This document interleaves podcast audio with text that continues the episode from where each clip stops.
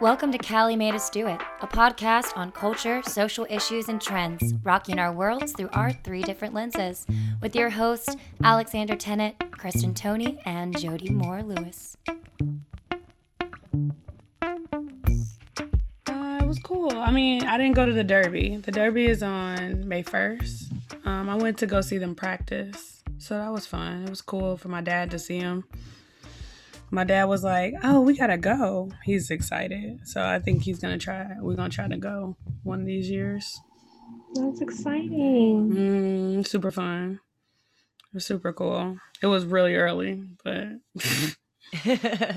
we did watch uh, Concrete Cowboys last night. oh yeah, you told me. How was it? Yeah, it was good. Well, I texted you, and my friends watched it Oh, and, and messaged me about it because of your recommendation. Um, but yeah, we actually watched it last night. It was it was sweet. It was like Mhm. one of I mean, like it sucks what's happening. So I feel like the term feel good movie isn't like the exact description, but like it made me feel like empowered or like hopeful in, I in mean- a way because but like yeah, you're right. Like I learned so much. Like they're they've black cowboys have never been represented until literally right now.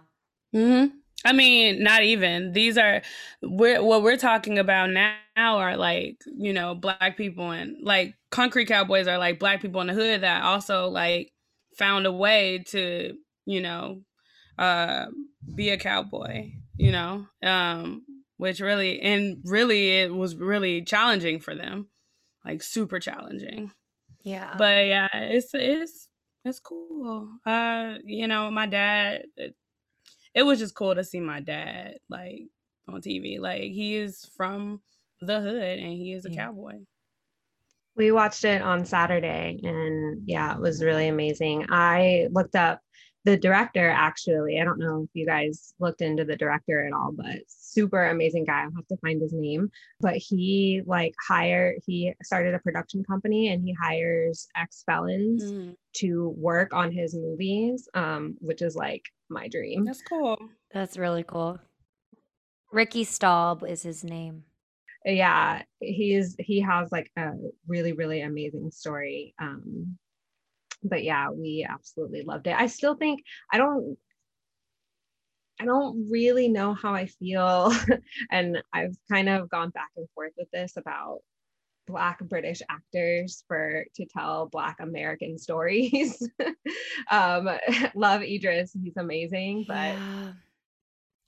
I'm just gonna it yeah, I especially when these delicious roles unfortunately aren't as available to the black actors. That's when it's like, okay, well. yeah it's like uh, you know at what point do like does the american black experience you know told by black americans who have experienced it and that's not to say i mean obviously racism exists in the uk and all over the world um, they've had a their own different you know experiences but it's just interesting hmm I do have something to bring up about the UK now that we're on the UK. so we so Prince Philip just died, right? And um and I've been obsessed with like the monarchy, not that I'm I'm not a pro monarchy person, like I feel like if I was a Londoner or Englander, an English person, I would be against them. But I'm just obsessed with learning about them and I've freaking love The Crown and Princess Diana. So obviously, I've been following the Meghan Markle and Prince Harry thing, and they did not fly back for the funeral because of her pregnancy. I think she's seven and a half months pregnant, but she did fly to New York for a baby shower. So I just wanted to know what y'all thought because obviously the backlash against Meghan Markle I think is super cruel and unfair and exposes a lot of that racism. But I I've also heard that the queen was good to her because the monarchy in general isn't just the queen; it's like the institution an ins- the institution. So I was like, I wonder why they didn't fly back for his grandpa's funeral. there's a scissor song, a scissor song that says, Never going back, never going back. and that that's I think Meghan's theme song. She's not she's not going back. Yeah. I think it's yeah. scary for her life. Like I don't I mean after seeing what they did to Diana, I don't know if it's safe for her there physically. hmm Yeah, they they took those rights away when they moved.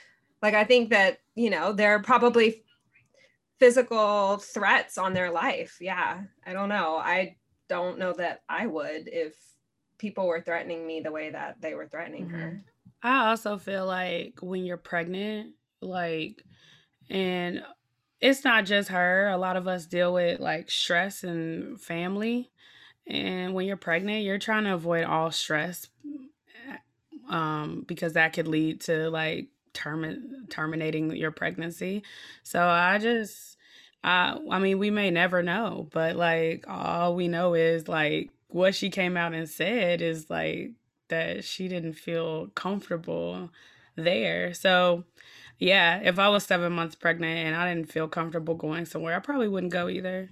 Yeah, the tabloids would have just been all surrounding her. And then, of course, like she can't do anything right. She feels comfortable seeing trusted friends in New York, but she's not going to fly across the country to a place that ostracized her. And her and Yeah. her son. Like I'm, you know, you can come after me, but coming after my kids is most moms, I think, would be like, absolutely not.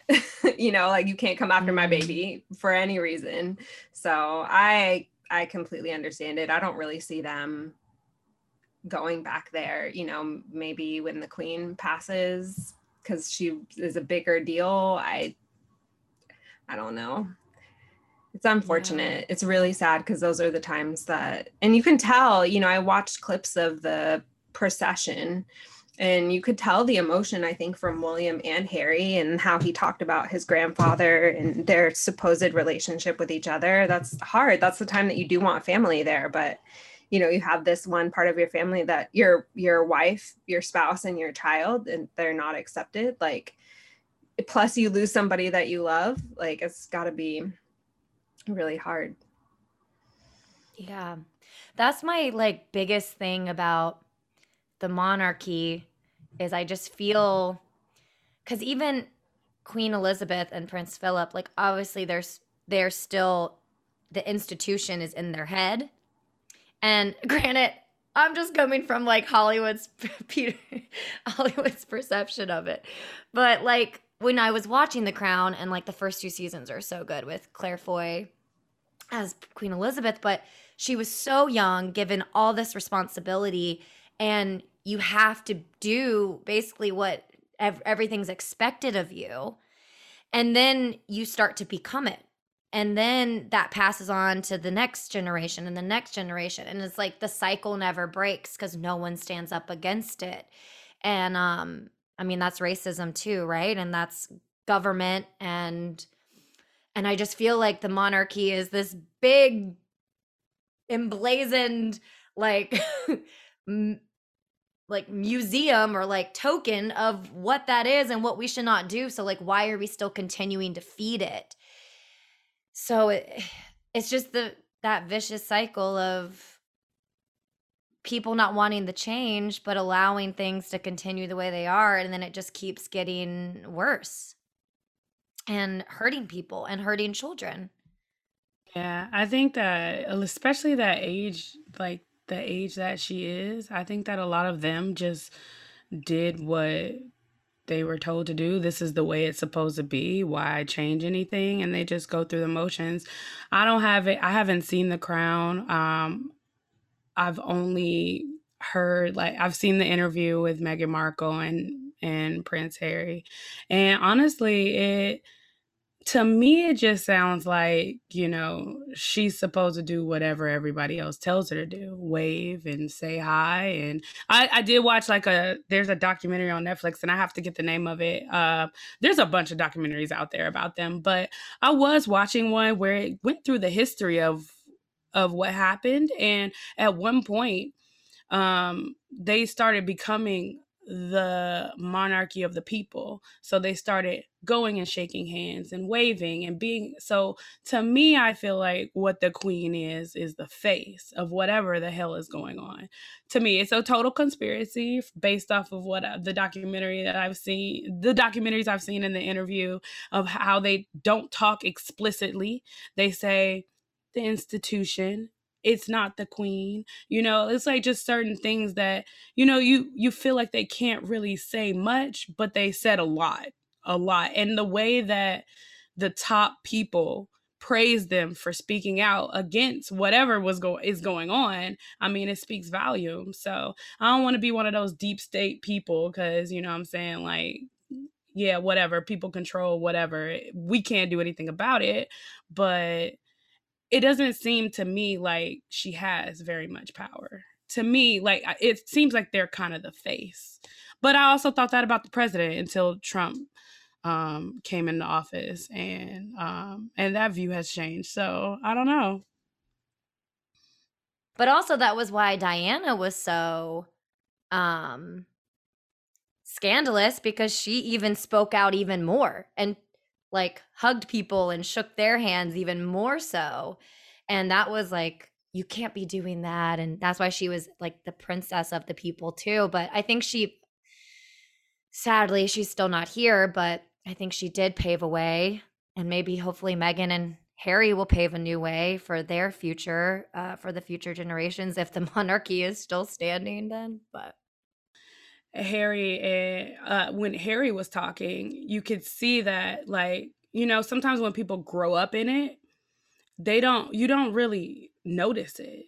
Um, I think that we've probably all probably because we moved away from home and went back, we probably all saw something different at home that you're like, hey, that's not like that's different from however like other people, you know, like you know. So I'm saying like like even like religion, like just something as basic as religion, it's really hard to see any other side if you grow up in it. And I think what happened with Harry was that he married outside of it. And he was like, oh, so this isn't normal. Oh, so, oh, wait. So this is how like like oh you get to you get to make your own decisions. You don't have to. So I, I feel like I don't know. It's all conspiracy. This is Kristen's conspiracy guy. I'm gonna start my own conspiracy uh Reddit but yeah. I also my favorite one of my favorite movies is Roman Holiday, so that might have influenced it too. Because in that movie, the bitch had no say so, and she was just like, "I want to get out." So, oh goodness, I love it. Well, would you cancel the monarchy since we're doing cancel culture today? That's a I good question. I can't cancel them. That's a really good question. Um, I like, like you said, Jody. You know, there's obviously, and I um, I wouldn't say an insider's view, but my husband lived in the UK for about 12 years. Um, so I have, I guess, a, a, interesting perspective from him and what other people in he's not um, wasn't born there so he didn't really grow up with those traditions but you know he has been around it. And i like was really interested to learn like they're the people there there's people that like love them and they like they're like really really obsessed like you know kind of like you you know they they love that they have a monarch in the the royal family and then there's people that hate them and um, kind of getting an understanding of like what they do and what they don't do what they control and what they don't control. Um, I don't know because we don't have one here. You know, it's hard to be like it's hard to say like somebody else's tradition, you know, should be destroyed and should be gone. Whether or not I think that like it's necessary or not. Um, but I do, you know, historically what they've stood for around the world has been damaging. I mean, it's been really, really damaging to the entire world. You know, they they're marked that no i'm not necessarily talking about this particular family like the windsor family. I mean this has gone back for centuries but um that's a really interesting question. Like should they still be around? Should they be disbanded? Like is it you know is it a critical part of british culture that that british people because of their ancestry deserve to have That's It's I a hard. the No, I know. I don't. I don't know. But I just look at all those houses and I'm like, tax money, man. for real. like mean- you get you get that. you get seven of those. I mean, they're what I will say, like, I don't know that we can say it's really their ancestors because there were many countries that were seized during uh Queen the Queen's lifetime. So I think I are- mean- they're technically like German. Mhm. The the Uh-huh, current the current family, but I'm talking about like Yeah. British people being like having a monarchy is completely part of my culture, my tradition. Like Mhm. it's you know in this this land or whatever. Like that's what we do. That's my culture. That's my tradition. You know, like I for me, I'm like, who am I to say that that's not your thing?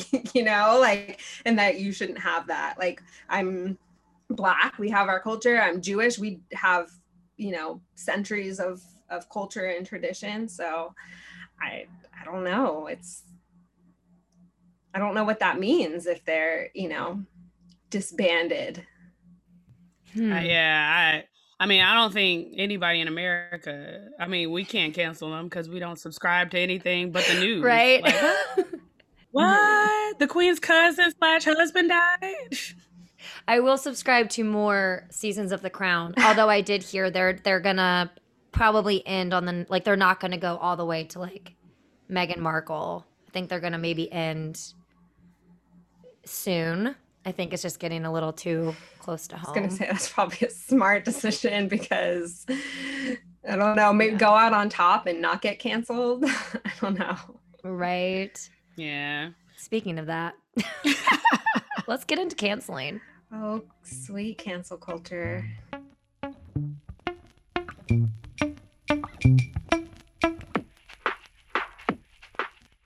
Cancel culture is a hot topic. In 2020, it took even more of a spotlight, putting everyone's words, moves, and past under a microscope. We are here to break it down for you with our three takes on cancel culture the good, the bad, and the ugly. so, what exactly is cancel culture? I found a wonderful article in Vox, which obviously we'll put in, your, in the show notes. They put it plainly it's a celebrity or other public figure that does or says something offensive. Then a public backlash, often fueled by politically progressive social media, ensues. Then comes the call to cancel the person, that is, to effectively end their career or revoke their cultural cachet, whether through boycotts of their work or disciplinary action from an employer. So that's the, you know, logistics of cancel culture. But obviously, we know the social media aspect where we see it and witness it. And I want to know if you remember your first time or maybe one of the incidents of cancel culture that put it on the map for you or made you realize, oh shit, this is big.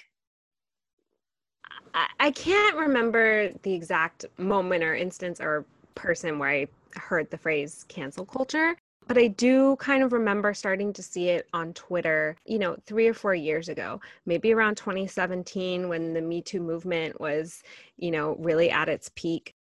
Yeah, I just remember, you know, seeing tweets of people calling out celebrities and calling out politicians and calling for others to uh, to take their money away from uh, certain brands or certain companies or to stop you know watching certain films with actors in them or listening to certain music. Um, so it, it was kind of like a call to action online um, the first time that i really realized it was happening uh, to bring awareness to certain things that people were saying or doing in the public eye Yeah, I mean, it's hard to think of like the first time that I've heard of cancel culture. Now that I think about it, um, I do remember when Trayvon, the Trayvon Martin thing happened. I remember somebody that I want to say um, that owned like the companies that made like tissue paper, like toilet paper, and like I guess he like paid for I think he paid for I have to go look it up, but I think he paid for like his lawyers and stuff. Like he was supporting uh George Zimmer Zimmerman. Mm. So I think I was on Twitter when that happened, and I think there was a big like push to stop using who whatever his products are. I should probably look up who that guy was, but yeah, Yeah. I well, either time- way, it's the product that matters, kind of, right? yeah. That's basically cancel culture. It sounds super trendy, but it started from a misogynistic joke back in 1991, the film New Jack City, in which Wesley Snipes plays a gangster named Nino Brown. And there's a scene after his girlfriend breaks down because of all the violence. He's a violent person, but he basically doesn't like that she's breaking down in front of him. So he dumps her, saying, Cancel that bitch. I'll buy another one. New Jack City was written by Barry Michael Cooper. He wrote the screenplay. So in 2010, almost a decade later, Lil Wayne referenced the film in a line from his song, I'm Single. Yeah, I'm single. Had to cancel that bitch like Nino. Callback. Sexist. cancel joke. Then there was VH1's reality show, Love and Hip Hop New York. In December 2014, Cisco Rosado tells his love interest, Diamond Strawberry, during the fight, You're canceled.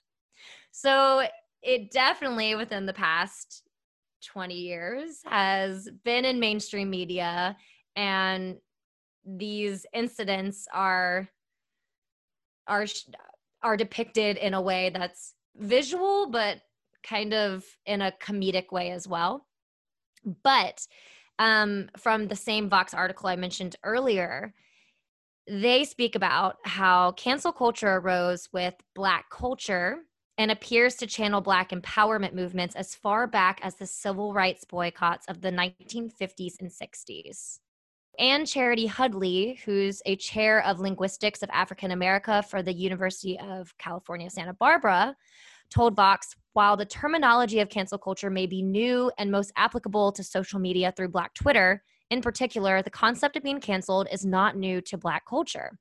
So she describes canceling as a survival skill as old as the Southern Black use of the boycott. And I just wanted to ask both of you, being as we have seen more so this trendy side of cancel culture or using it as like a hot word, um, as Black women, does that reshape your view on cancel culture in today's world, knowing its true origins and roots? Maybe not the Nino Brown version, but the the boycotts of the civil rights movements. I don't know if it like changed my views of it, but um I think that the original purpose of it, I think I get when it comes to people's livelihoods or, you know, like, you know, like things that real like kind of I don't want to say matter because everything matters, but I think that it doesn't change my view of how where cancel culture has become, but I definitely understand the origin and uh, appreciate the origin and wish that we could carry out what it originated from when it's like taking money from people who uh, want to impose on people's lives, if that makes sense.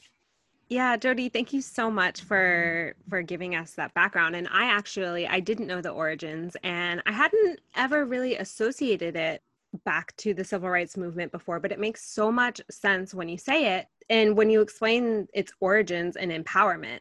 Obviously, you know, um, we'll prob- we'll talk about it a little later, but um, I have really mixed feelings about cancel culture but when I think of it as a tool for empowerment and a tool to give a voice to the voiceless, I totally get it. And it does make me look at things now and look at what's happening online and on social media with cancel culture in kind of a, a different way. You know, I'm seeing people from all over the world that normally their opinions wouldn't be heard by anybody um, having a platform to express how they feel about the culture that they're consuming. So it's definitely it's definitely really important um, and i think you know we'll talk and get into how it can be used for good and how it can be used for evil um, and how it's a really important tool for us all to kind of understand and be talking about right now. What I find very interesting about cancel culture it, I feel like it's used a lot in progressive circles obviously we see it on the internet. It's a way for people to kind of, I think Ayishat Akanbi, who had a video go viral about the problem with wokeness.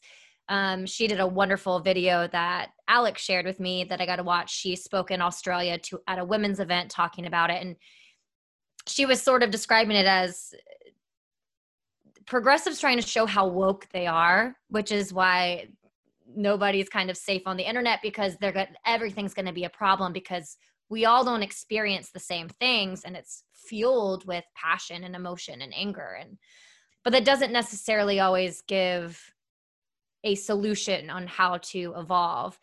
But so it's like a very progressive mentality and us being i feel like progressive women in the united states we still see the dangers of it. You look take a conservative viewpoint you hear we have heard the conservatives speak out against cancel culture so many times because they're terrified of it. But it's just very interesting that it is typically used in on, on a progressive platform. And i just thought that dichotomy was really interesting to kind of discuss. Like why do why do we think it is more progressive and the progressives are causing a sense of danger within the cancel culture reality versus conservatism which has their own dangers in a way but they're against against this trend. That's a really important distinction jody and um, it's really interesting because you asked how do we feel as women and i feel like historically uh, women tend to be more progressive and when i think about women within the cancel culture space it almost does benefit us more than any other group, right? Um, women and any kind of minority or anybody within the LGBTQ plus community. Um, is, in historically spaces where our voices haven't been heard and our opinions haven't been taken seriously and our claims haven't been validated, cancel culture has almost given us an avenue or or a way to express things that traditionally we wouldn't be able to express. Like as you know if you take the me too movement as an example you know women coming out about their bosses for decades for years for even centuries women could make claims against men that were never taken seriously. And then in the 21st century you have cancel culture come in and say hey your voice is being heard we're all going to support you. We also had the same experience and we're not going to tolerate it anymore.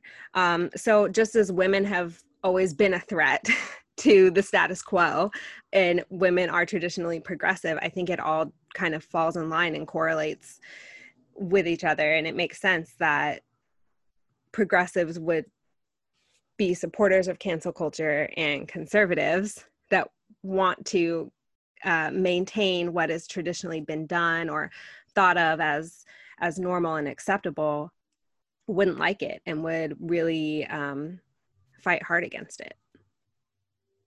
Sorry, can you repeat the question? yes, ma'am, I can. Um, well, I was just kind of talking about how we have cancel culture is used a lot by progressive people or mm-hmm. people who maybe think they're progressive and quote unquote woke, but it causes kind of a danger of not allowing people to speak their mind or mm-hmm. mm-hmm. fueling up, digging up the past. So we have cancel culture, which can be, I think Alex has kind of explained some of the good parts of it. Mm-hmm. That can be good, but also kind of dangerous with depending on what the accusations are so we have that group of progressives like super mixed with like within the cancel culture idea. And then we have the conservatives completely against cancel culture. Probably for the reasons that we sort of are against cancel culture in a way.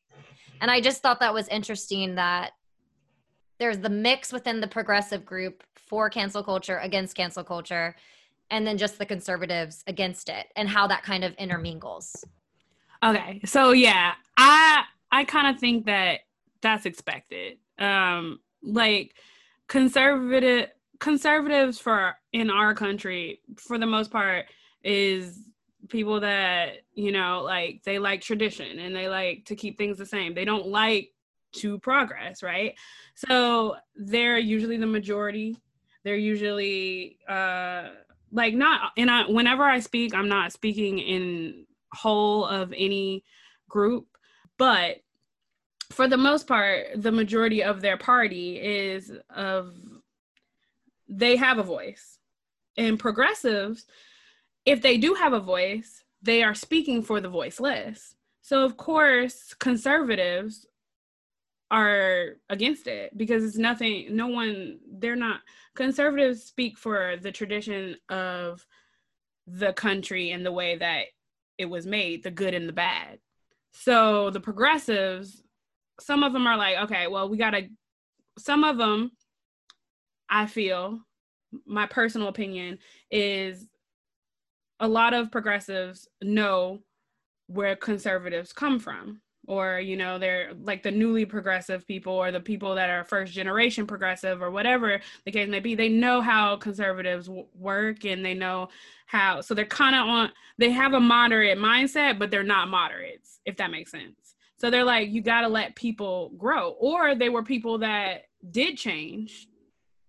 A lot of, and a lot, all of us, you know, I think I'm rambling, but we'll be able to cut it. but all of I feel like everybody, everyone's different from like have different views from when they were 18 to when they were 30. You know what I'm saying? So I feel like there are people in the progressive movement the older people in the progressive movement that are like, okay, but we gotta allow for a change. We can't just assume that someone thinks the same way that they did 20 years ago. And then there's the people in the the progressives that's like, well, that shit hasn't worked for hundreds of years and it's it's progressing too slowly. It's kind of like impatient. Like I need you to stop killing us now, which I get. Like I get I get both sides of the progressives that uh, both agree and disagree with cancel culture. Yeah, it's really interesting because it's not as black and white as we think. Like there's so much gray area. And Aaron Rose is quoted, um, who's a corporate diversity and inclusion consultant, in this Vox article, which just gave a plethora of information. But um, Aaron says mainstream internet activism is a lot of calling out and blaming and shaming. We have to get honest with ourselves about whether calling out and canceling gives us more than a short term release of cathartic anger. He says he now wants to create more stories of transformation rather than stories of punishment and excommunication. The difference between expecting amends and never letting a wound close, between expressing your rage and identifying with it forever. And Charity Hudley who I mentioned earlier, responded to that quote. And she says, I get that, but that's a really middle class, white privilege way of coming at this. From my point of view, for Black culture and cultures of people who are lower income and disenfranchised, this is the first time you do have a voice in those types of conversations. And Alex, I think you uh, sort of pointed that out. It's kind of a way of the oppressed to have a voice and to attack those in power you know with the frustrations and, and these people who have had a lack of consequences. So kind of going on with this progressive idea of cancel culture do you think this middle class white privilege way of handling it is that kind of the danger of cancel culture? Is it sort of erasing what cancel culture truly means and what it's trying to accomplish yeah, I I just think it's complicated, and I I wanted to go back and kind of um, not correct, but kind of clarify what I was saying earlier. I I do think that it's a powerful um, tool, but I also do believe that it can be a weapon, um, like you said. Cancel culture is just so so tricky because you know and I, i'm not sure that it would be if we didn't have social media where information spreads like wildfire.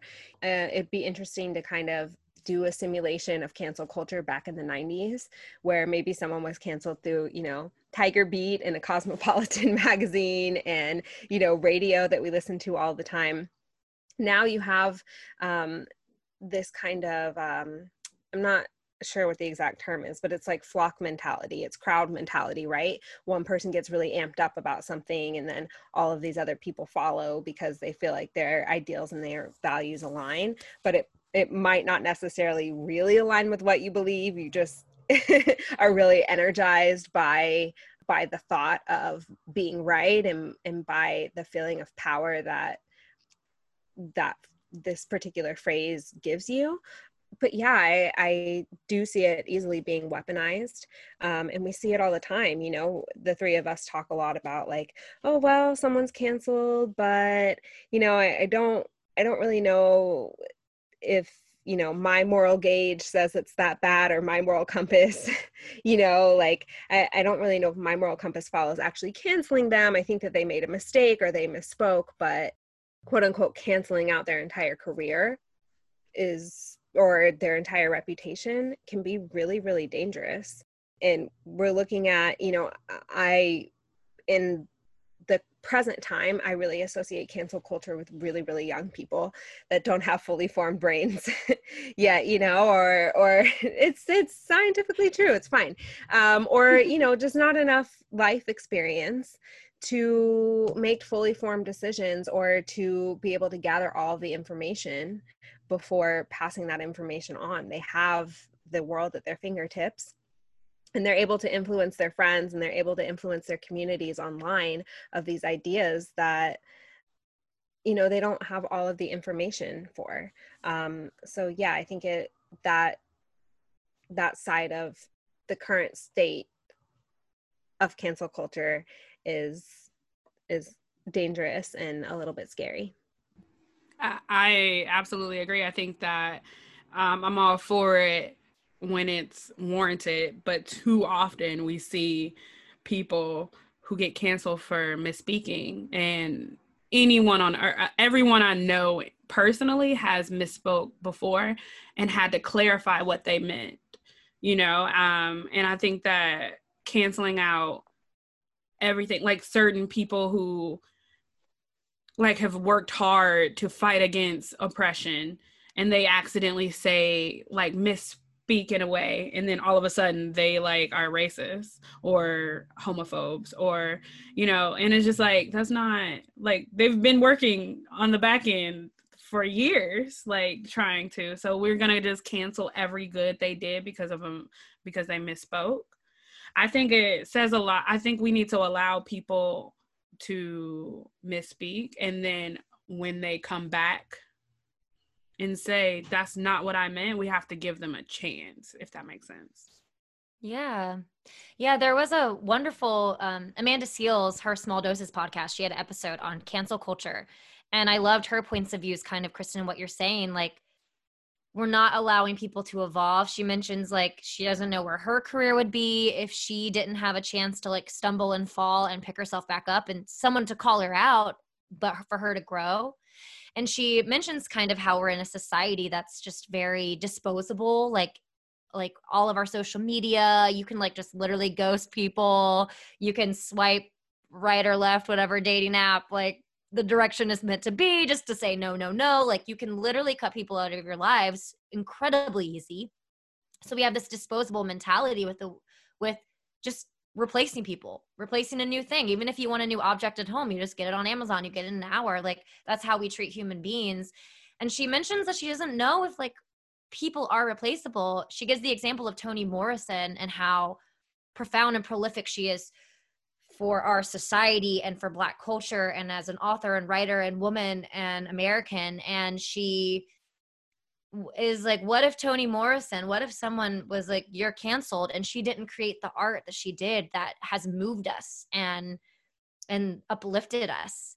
And i just thought that was a very interesting way to think about it. Like are we suffocating the great minds to evolve and um there was that sarah silverman snippet from her podcast where she talks about one of her past friends who was a neo Nazi. He was pushed to the extreme because he wasn't loved, and how he's fortunately came back to the to the good side the sane side is no longer there but she talks about that fear of extremism like people still need to be loved and in some sort of community and if they're ex- excavated then where are they going to seek solace? It's not really a question but more like if you guys want to Yeah. add. Yeah for sure. I i mean i agree with both of you and um you know i think about this a lot. I think about um you know how hard we all work how hard we've worked behind the scenes on this podcast and on our other projects. And you know i play those scenarios through my head like saying the wrong thing or you know like an old tweet when i was 19 years old coming up that that was just ignorant and dumb and off the cuff. And thinking about how all of the work I've put in behind the scenes and all of the work that I've put in behind the scenes and um, the things that I've put out into the world can just be wiped away because I hurt somebody. Um, I think, you know, and maybe this is naive, I think most people's intention isn't to hurt other people. I think there's a really clear distinction between somebody saying something um, and being canceled for it. So whether it's a tweet or it's in an interview, and then someone actually taking an action, you know, I think there's a distinction between somebody uh, sexually abusing or physically abusing or harassing somebody and someone that may have expressed a thought or a feeling that was hurtful. Both of them are are really hurtful. I think one is really predatory and and unsafe and and very dangerous. I think the other one is um, probably, like you said, fixable. I think it's something that you know once the person is called out, they should have an opportunity to evolve. But I I think that this kind of overreaching solution of just canceling somebody you know go home you shouldn't have anything that you have worked hard and earned um, you know you shouldn't be able to make any money you shouldn't be able to live a life without someone heckling you down the street. It's just so extreme. And i feel like all of us all the time are right on the verge of it because again there's the you have whole communities at your fingertips now and you can share information you can share videos um, and people don't have the full context and people aren't allowed to even explain themselves these days. It's so tricky um, to to decide. And then it's the next question is okay who gets to decide right? You know is it is it a group of people on twitter? Is it like a um, you know the constituents of a politician who who actually decides who's canceled or not? And then you know in what ways do we show our support or lack thereof for someone? Do we stop watching every movie that one person is in. I know there's a, a very famous actor that I used to be a huge fan of, Kevin Spacey. And growing up, I like it was so weird for a little kid to like be a fan of Kevin Spacey, right? But I really admired his acting. And I just remember feeling super heartbroken when the allegations against him came out because he was one of the one of my artistic heroes that I watched. And I, I see his movies come up and I I right now can't bring myself to watch them.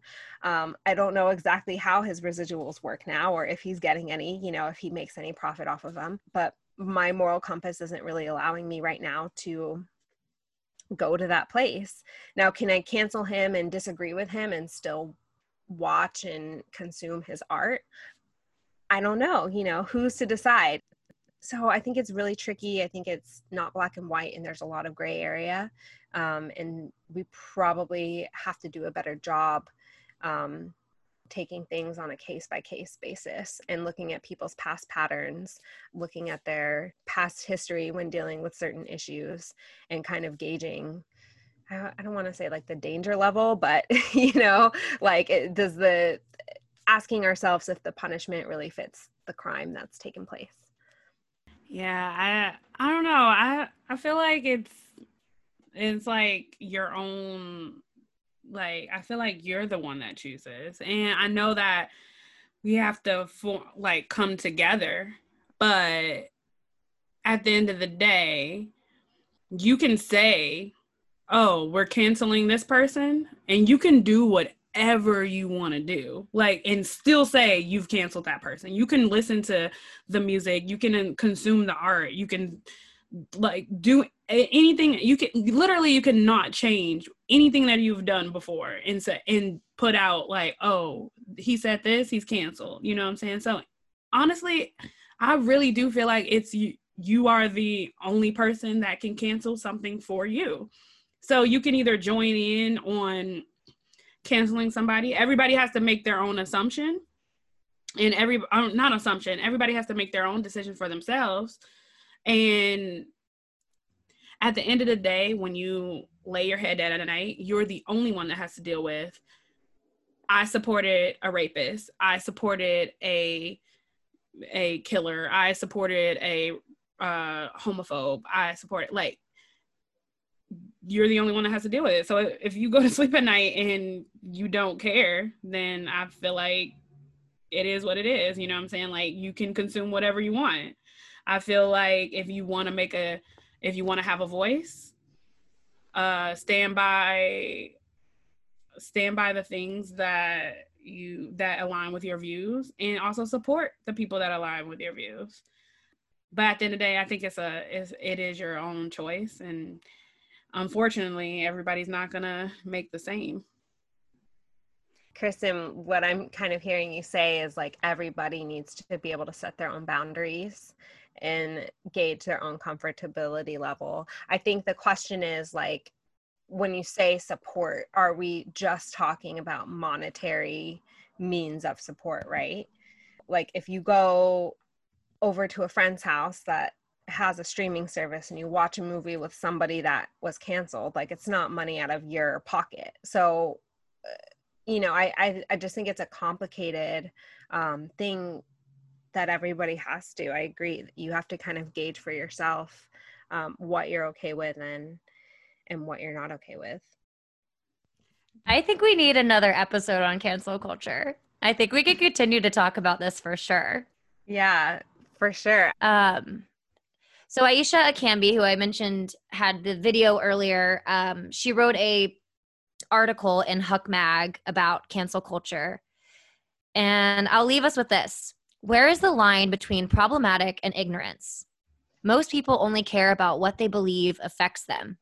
It's what they'll have the most research on, the most experience with. But to insult someone who doesn't live your reality for failing to consider you is to oversimplify the human experience. Humiliating people for insensitive comments they made years ago denies the possibility of change.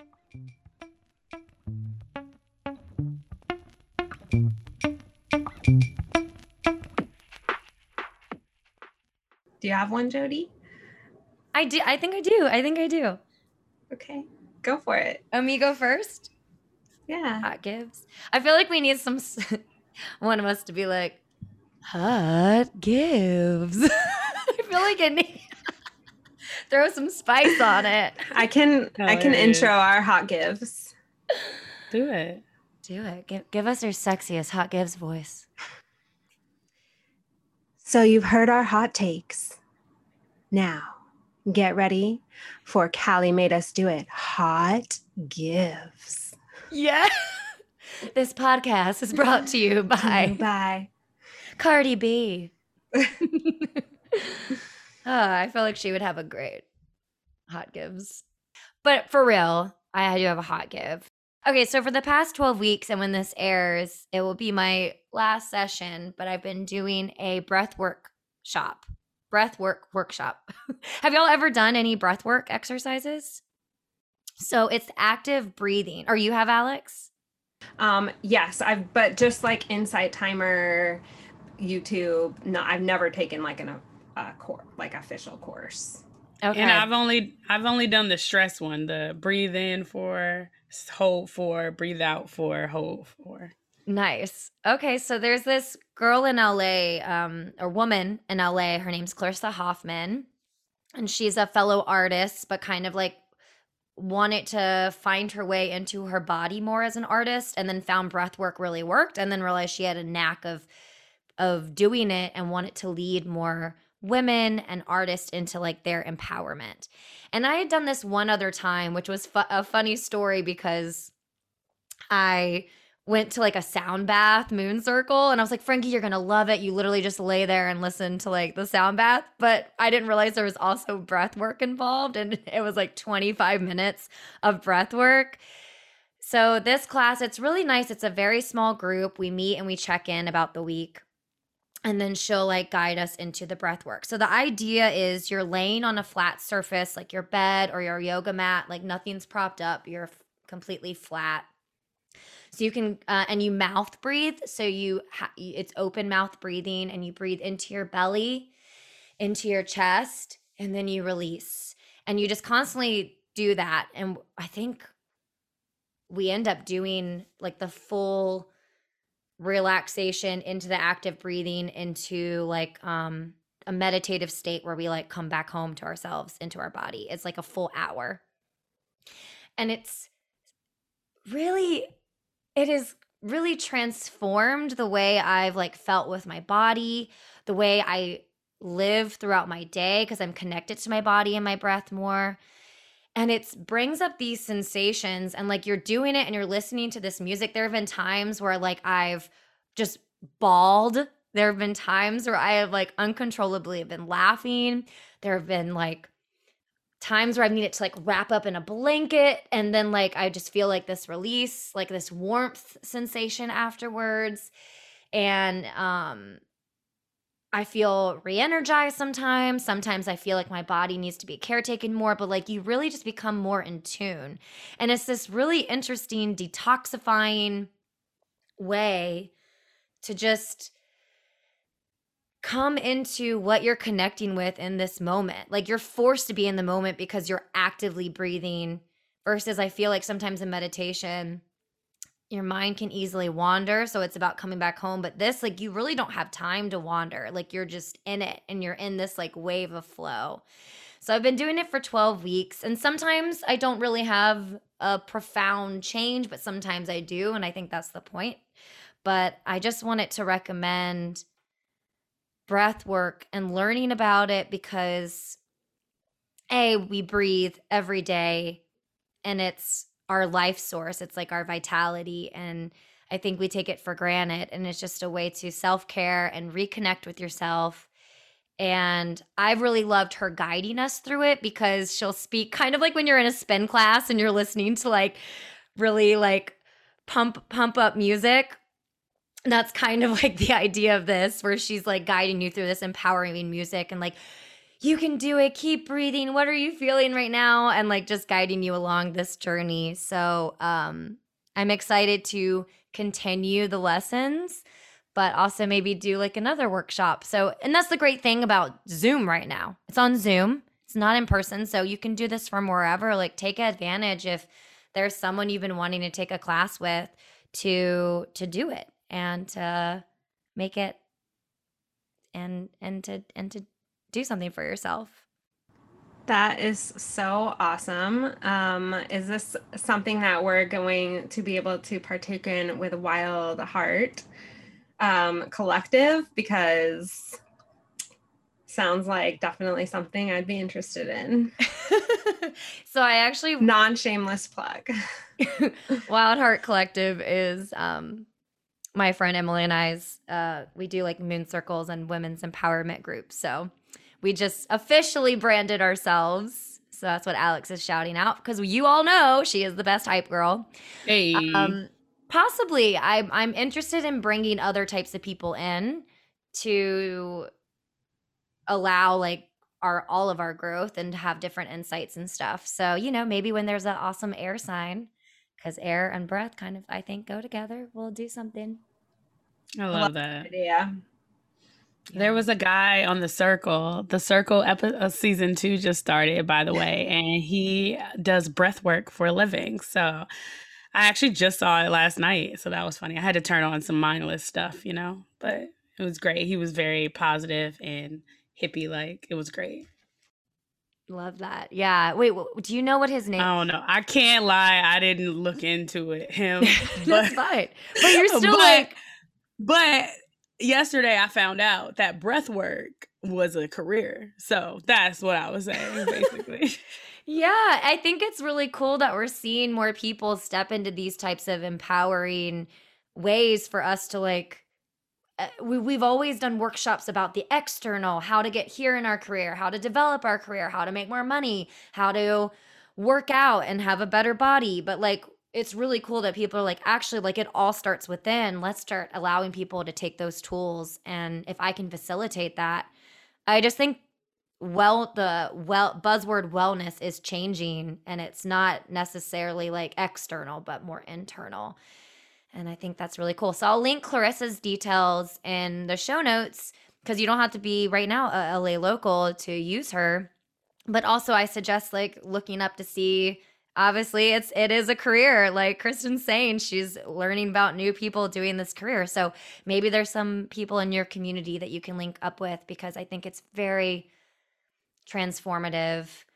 And even like when you don't want to do it because she has us do it by ourselves a couple times throughout the week it just re even for doing it for like three songs versus six songs like it just re-energizes you and sets you up in a different way yeah the mind body connection i think we can all agree is totally undeniable you know like they're so intertwined and yeah i love that our generation and um and the younger generation is kind of like tuning into that now. And and we're we're incorporating it into our everyday lives. And i think that's something that's really great that you're doing jody is kind of you know helping people incorporate these things into their everyday lives. So you know you don't you don't give up a part of your life. It's really like an addition. It's really making your life more full. Um, you know we live in this capitalist society where you know, it's we're told that full lives mean having more things you know like the more things you have the better your life is.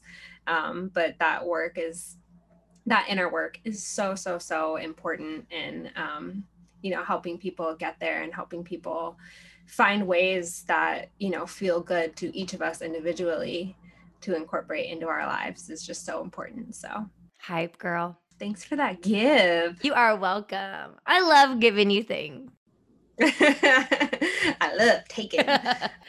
well, what can I take from you, ladies? Um, I'll go. Uh, this is another. You guys are probably like all you guys ever do is watch TV, and lately that's been true for me because that's all that I've really been able to do. Um, but my give this week is another documentary. Like Kristen said, Netflix has some amazing documentaries, and we just love watching all of them pretty much. Um, but I last night I was watching this spectacular documentary. It's called Coded Bias. Um, it is on Netflix and it follows a brilliant Black female researcher at MIT um, who explores artificial intelligence and how algorithms really affect and control our lives and the unconscious biases that are programmed into these algorithms by the people who make them, which are mainly, you know, white men, um, and how how they really are starting to affect our present lives and how they're going to affect our future.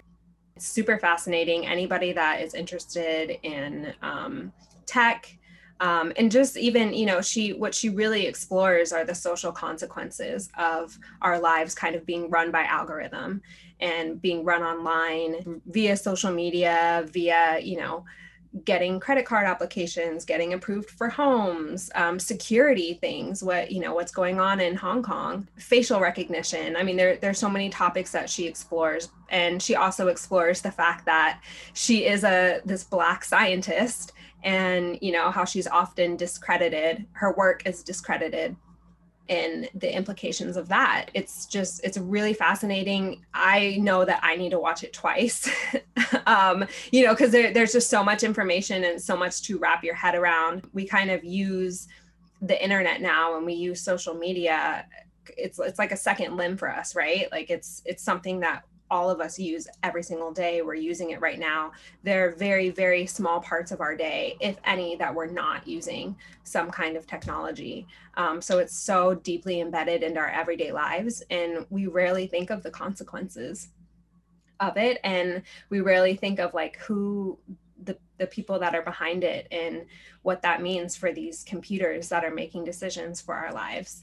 Um, so it's, uh, I wouldn't say heavy, it's it's really really interesting i think and um, gives you really good things to think about in terms of the future of our our planet and the future of humanity and and how technology the influence that technology really really has on um, social justice and um, civil rights. So i would highly recommend it. Coded bias netflix go watch it.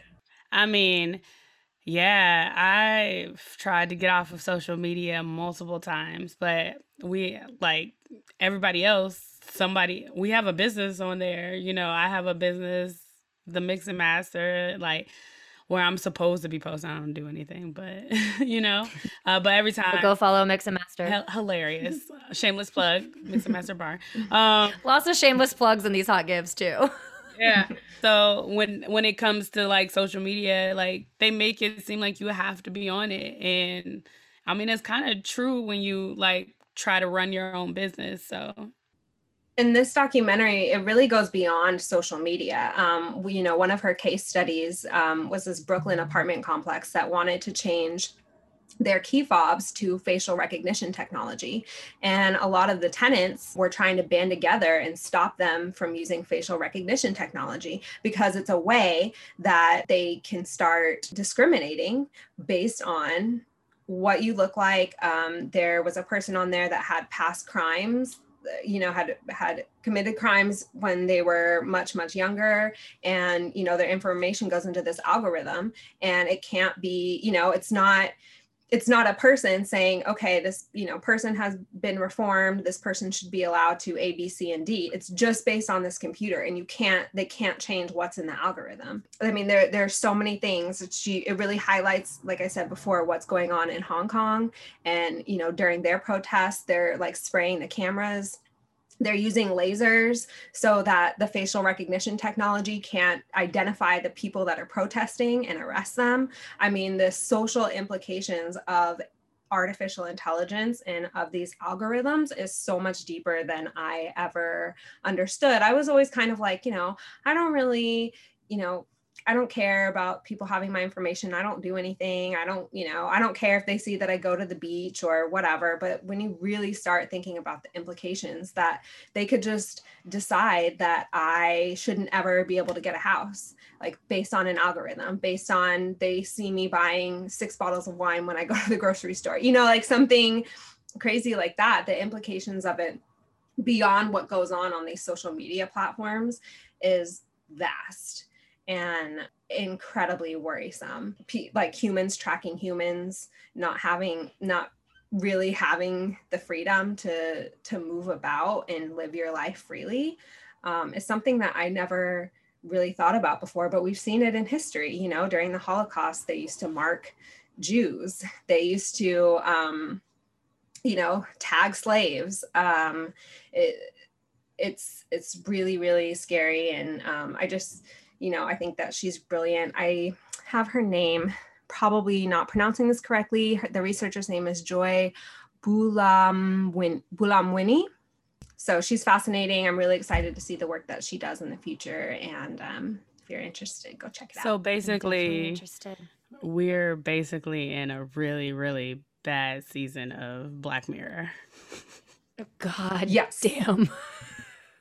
Absolutely. There was a meme a while ago that was like, "Surprise! This is the active ep- season of Black Mirror last year in 2020." Yeah, instead of it being scripted, it's now an official documentary. oh, well, thank you, Alex, for Yeah. that recommendation. I Gotta check it out. definitely want to check it out. really good. All right, so mine is Goofy. It's also I love Goofy. it's also a movie because like what else you know? Movies movies movies. Um so yeah so mine is a silly movie. And it's called bad trip. Um it was written by on uh, eric andre who oddly enough is dating Ros- rosario dawson weird Rosario. yeah, Dawson? Rosario Yeah. Dawson or whatever. But anyway, neither here nor there. I just thought that was weird because she was dating uh Cory Booker and they kind of she got a she got a type. Anyway, um, but uh it's brilliant, honestly. Um, it's kind of like a Borat situation where they like play tricks on these people Um, but they're, they're like insane pranks and like they get these real like reactions from these people. And it's different from borat because like the second borat was kind of like an interview style. They were saying oh we're doing a documentary and bad trip is more like hidden cameras. So uh it's completely fucking wild. Sorry it's gonna be a e on this episode. It's completely it's wild. I don't know how people don't know who Lil Rel is and tiffany haddish but they're also in it. Um and then at the end they show you that they do like different they do like different takes with different people and then they just pick the best one and it's a storyline in between them so it's kind of like a jackass but like instead of just like stupid ass shit it's just like it's a storyline in it it's so cool uh if you're looking for something light and fun uh, uh it was it was hilarious i couldn't stop laughing the entire time so I love it. Um, did you okay, so you're actually the second person to tell me to watch this, so I have to watch it this week. But I was also told maybe it'd be even more fun with an edible. So did you smoke or did you do an edible when you watched this? So funny enough, I did not. Um, I recently quit weed um, because, and I think this is important. Everybody should know because I didn't know. Uh, there is kind of like some kind of like disease you can kind of get from weed, which I never got diagnosed. I was told from a doctor that that might be what happened, but it's kind of like a like a stomach issue where you like constantly throw up. I didn't throw up. I didn't experience the throw up. So I didn't get the disease, but it felt like it was leading up to it where I was being very nauseous and like sore stomach, uh couldn't get out of bed. So, I mean, I, I could get out of bed, but every time I got out of bed, it hurt. So, I uh, recently quit weed. I don't know for how long. Um, right now, I'm just gonna push for a year and see what happens. But if you do indulge in weed, I would definitely try an edible first. so, well, it's good to know this thing is funny as hell with or without. Yeah. to- totally sober. We need some light, Yeah. funny stuff in our lives for sure. Yeah. Uh, well, thank you. I'm I have a lot to do this week and I'm excited. Yeah. Those were good gifts. Yeah. You give me all the love. Yay. Thank you for listening to Callie Made Us Do It. If you liked our episode, please like, subscribe, and leave a comment. It will help in the charts. You can follow us on Instagram at Callie Made Us Do It. We'd also like to thank Robocop for our theme music. Callie Made Us Do It is edited and produced in house by the three of us Jody, Kristen, and Alexandra. See you next week with our next episode.